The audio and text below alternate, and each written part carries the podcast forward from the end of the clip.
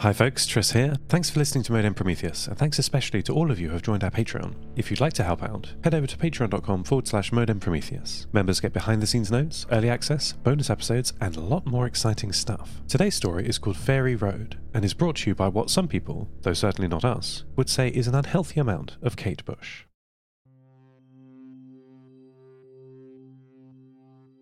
Someone has just ordered a takeaway. Crispy chili beef, and two spring rolls. They tap the order into their phone using the Eat Now app. It's the biggest one in the city, because their riders get your food to you faster than any other. A notification says a rider has been dispatched. That rider is Trevor, and tonight, he is going to die. Don't tell him. That'll spoil the surprise. Right now, Trevor is cycling toward the Penny Dragon with a guitar and a cheap bag slung over his back. The bag is cheap, but the guitar is not. It's a Rickenbacker three thirty Fireglow with a maple body and rosewood fretboard. It is by far the most expensive thing Trevor owns. Elise, his girlfriend, calls it our house deposit. It's not quite that, but it's definitely a few months of the rent Trevor doesn't always make. Watch Trevor, and you'll see him move like a queen on a chessboard, any direction he pleases, always in a straight line. He cuts through parks, across roundabouts, goes the wrong way down one-way streets. Trevor's always been a big believer in shortcuts. He doesn't make his life any harder than it has to be. Alice, another one of the regular riders, is there when he arrives and raises her fist for a bump. Yo, Trev! She's got her phone on the counter, an app playing an internet radio station called Modem Prometheus, listening to its strange poetry. Black marsh, stable, low to none, eye-threatening extrusion. Bode's Hill, stable, drifting east, medium, high-threatening extrusion. Brackham, unstable until moonset, then stabilising, violent, high-threatening extrusion. Wild night, she says. Trevor shrugs. His own Eat Now app shows a map full of green ticks. It's safe. He's not worried. Alice raises an eyebrow at the guitar case. So what's up? You singing the Queen to sleep tonight? Nah, better, Trevor says. Damn, Ryan's playing at the Palace and his support dropped out, so I'm covering. The Palace used to be one of the grand old theatres, seating a thousand people on velvet cushions under giant crystalline chandeliers. Today, theatres make less money, so it had been turned into Trevor's favourite gig venue. He loves everything about it, from the bars that only serve unimaginative lager to the sticky ripping sound the floor makes at the end of a night. He dreams about playing on that stage. He won't be playing there tonight. He knows it. Alice knows it. Trevor carries the guitar with him on all his jobs, to remind himself why he's delivering takeaways. He could get another job. One that paid more. One that didn't mean Elise covered three quarters of their rent. But then he wouldn't have time to practice. The band are so good. Alex is fantastic on the drums, even if his work ethic sucks. Gen X has the kind of voice that could sing you a shopping list and still have you hanging on every loop and swirl. His guitar holds it all together with a melodic, driving growl. They are so close to getting spotted and really taking off, he knows it. One day, he'll be on that stage. Trevor is in fact right about some of this. His band are genuinely talented. He's never going to play at the Palace though, because, in case you've forgotten, he's going to die tonight. But Trevor doesn't know this, because no one gets to choose when they die. Alice doesn't know it either, so they do the running gag where every time Alice sees him, she asks about the guitar, and every time Trevor tells her another ridiculous story. A boy comes out and hands a bag to Alice. Cheers! She pauses before leaving, looks at Trevor. Hey, watch yourself tonight. The Hounds of Love are everywhere. I'm staying off the back road. They'll dock your wages if you do that too much. Let them, Worse things to lose. Trevor shrugs. The hounds are a hazard of the job, but not the worst.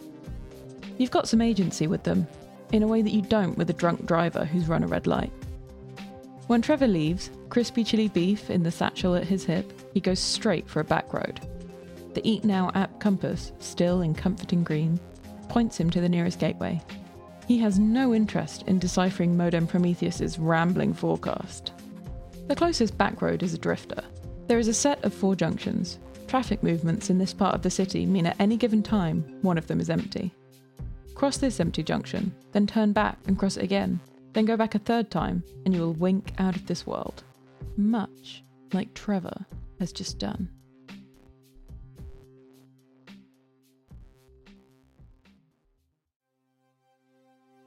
Like Trevor, the people at Eat Now, in their skyscraper offices, they believe in shortcuts.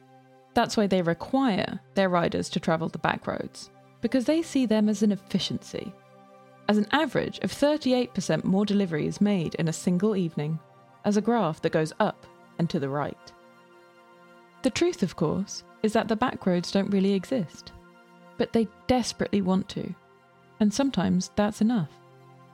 And so, at certain places, at certain times, you can cut into the other city, the one where the angles are that little bit wrong, where time doesn't work as it should, and where the hounds of love ride.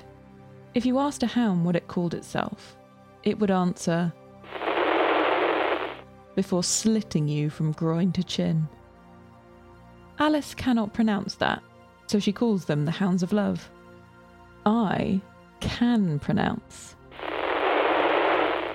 But the Hounds of Love is a good name, so we shall use it. If you have ever seen hounds hunt, ever tried to escape love, you will agree.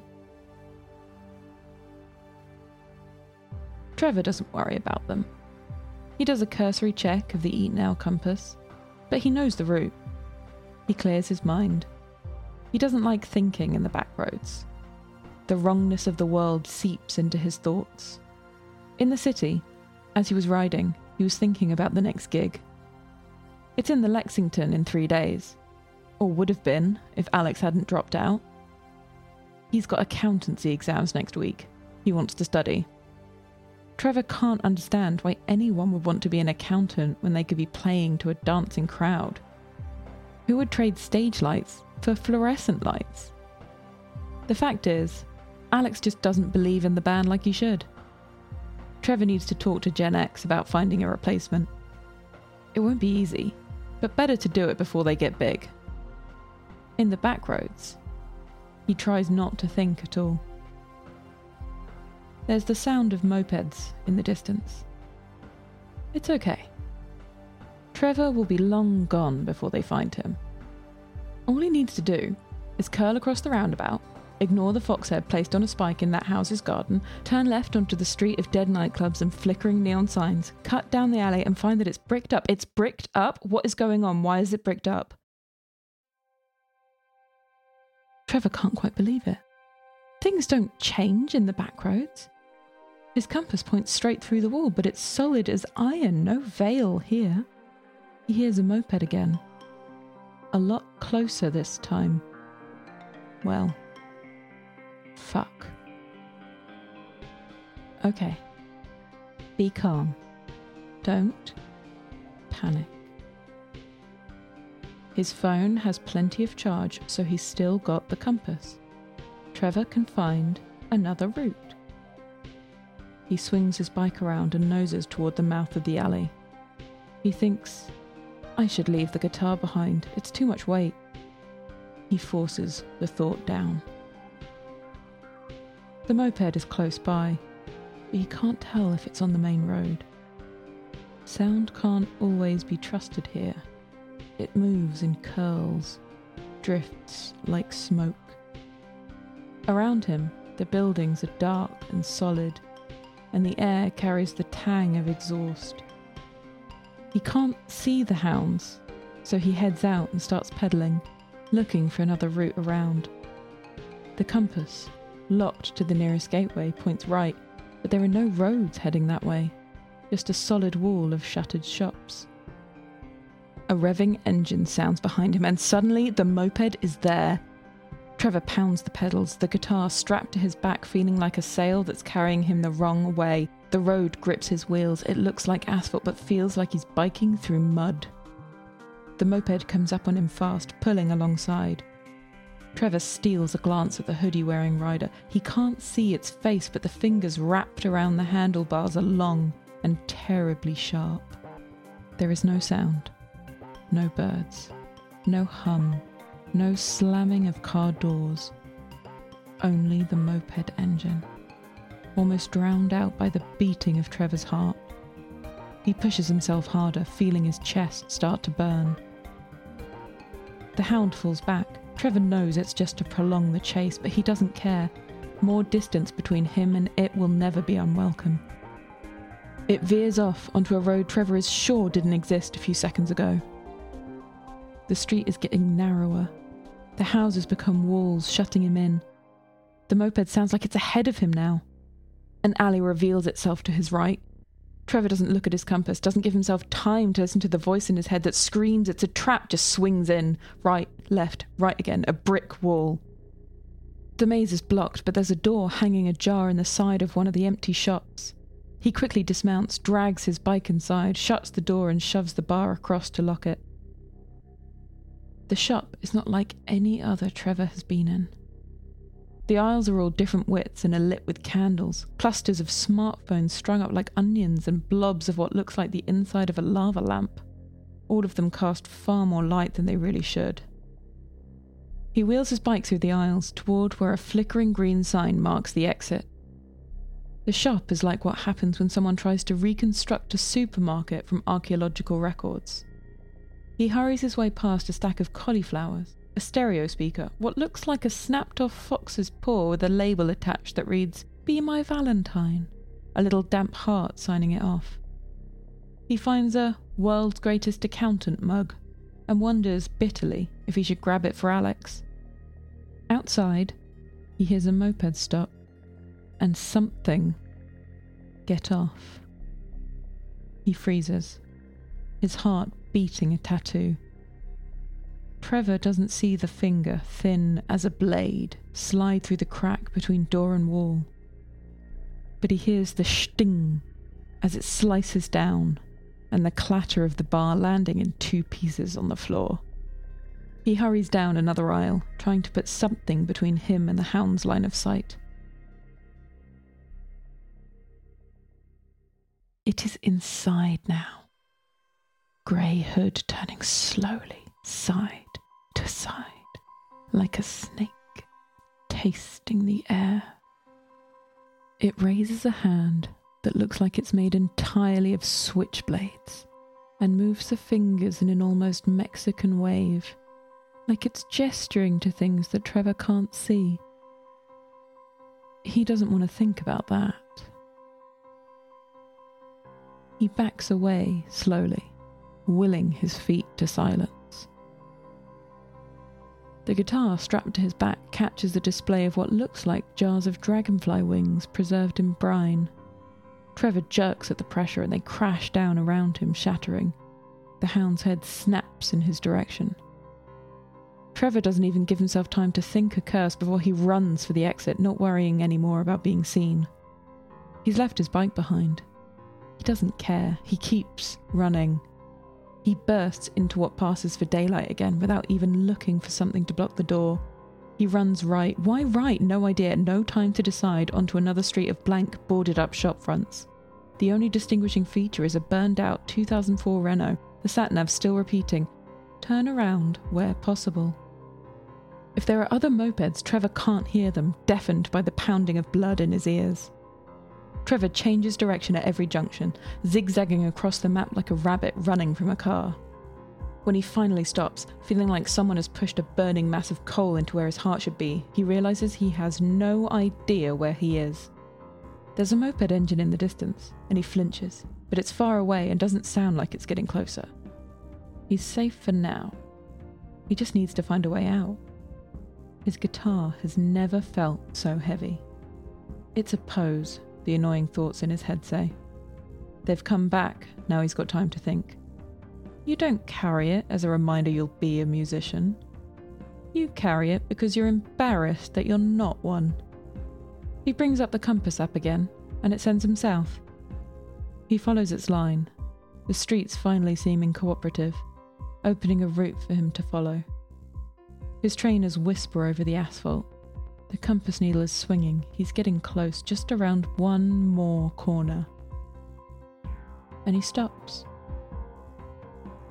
The gateway is at the end of this road. He can see it, a flicker in a chain-link fence. But in front of him is the palace. Dark and cold, but every brick, window and gargoyle exactly as he knows it. The stage he has danced in front of so many times, the stage he has dreamed about playing. He should keep going.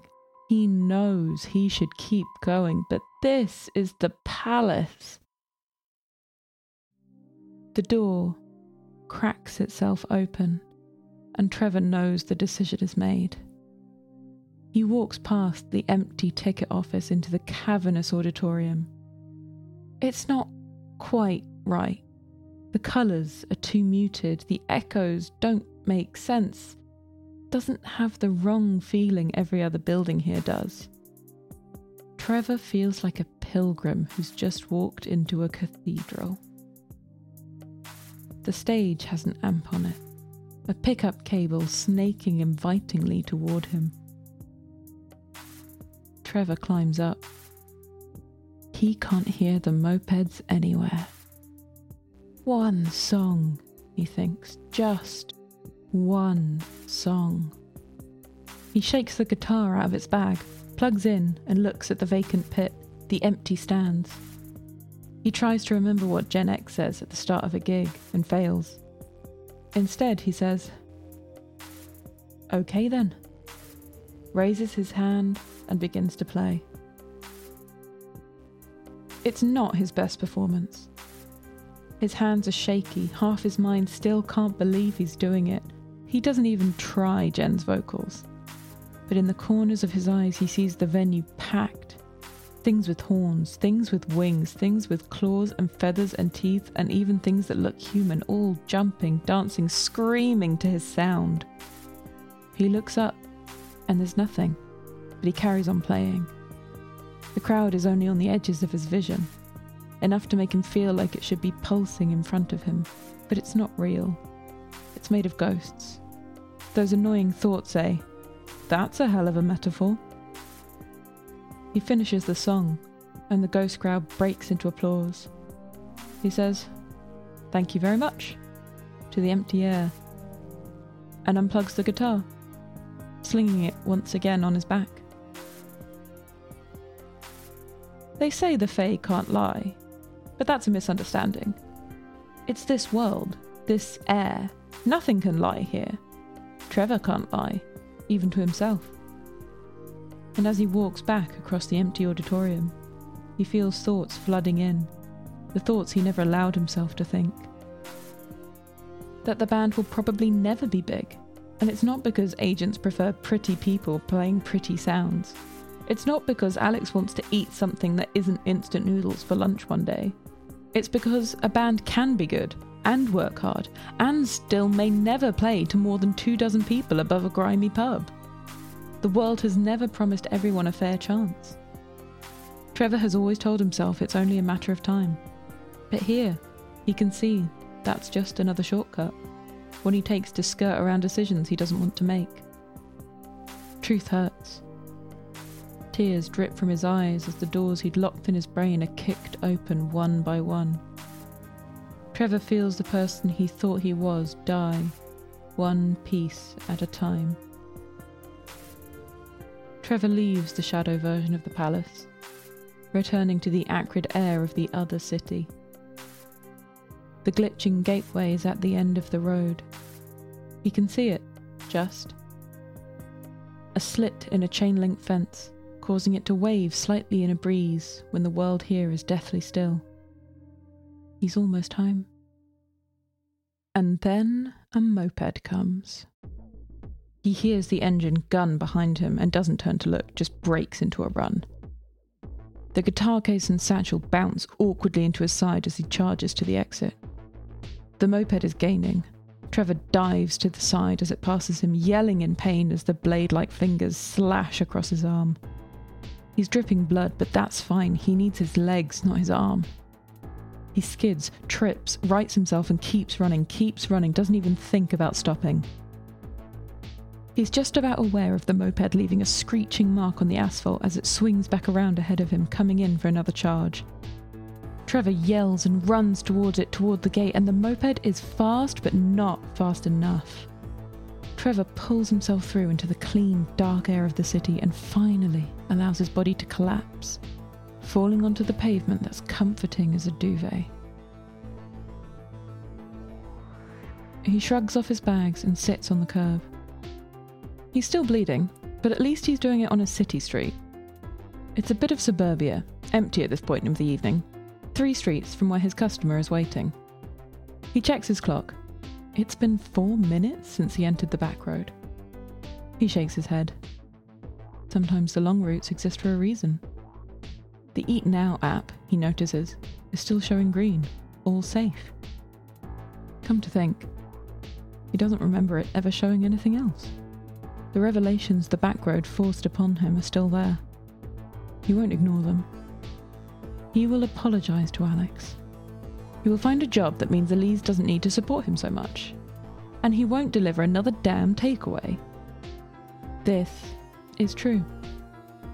He will not. Trevor feels a chill run through him as a moped engine cuts through the night. Extrusions, he remembers. Extrusions everywhere. He looks at the trail of blood he's left, vanishing at the gateway. What? Did you think the death of a dream would be enough? I was quite clear about what was going to happen here. Two mopeds block each end of the street. The riders stare at him from under their hoods. Trevor thinks it'd be better if he could see some glowing red eyes or the crack of a mouth, but there's nothing. Look at a hound, an overcast night looks back at you. He takes a breath, savours it, stands, a little unsteadily, pulls out his guitar and holds it like a club. It hurts, but it is what it is. He cannot choose when he will die, but he can choose how. He stares at the Hounds of Love. His voice shakes like an autumn leaf. Come on then, he says, if you think you're hard enough. Three streets away, a man who ordered a takeaway sees the assigned rider vanish, taking his meal with it. He swears, then heads to the internet to leave the restaurant a bad review. Modem Prometheus is written by Neil Murton, performed by Kate Angier, and with music and production by me, Tris Oaten. Check out my other show at lost terminal dot com. It's got more science and less dread. If you like what we do, check out our Patreon at patreon.com forward slash Modem Prometheus. If you're not ready for that kind of commitment, please rate and review us on iTunes, Spotify, or wherever you are listening to this right now. Our next story is due on the full moon. And remember, when you cross the too quiet crossroads, it's not enough for you to be smart enough not to go through the gateway. The thing about doors is they work both ways.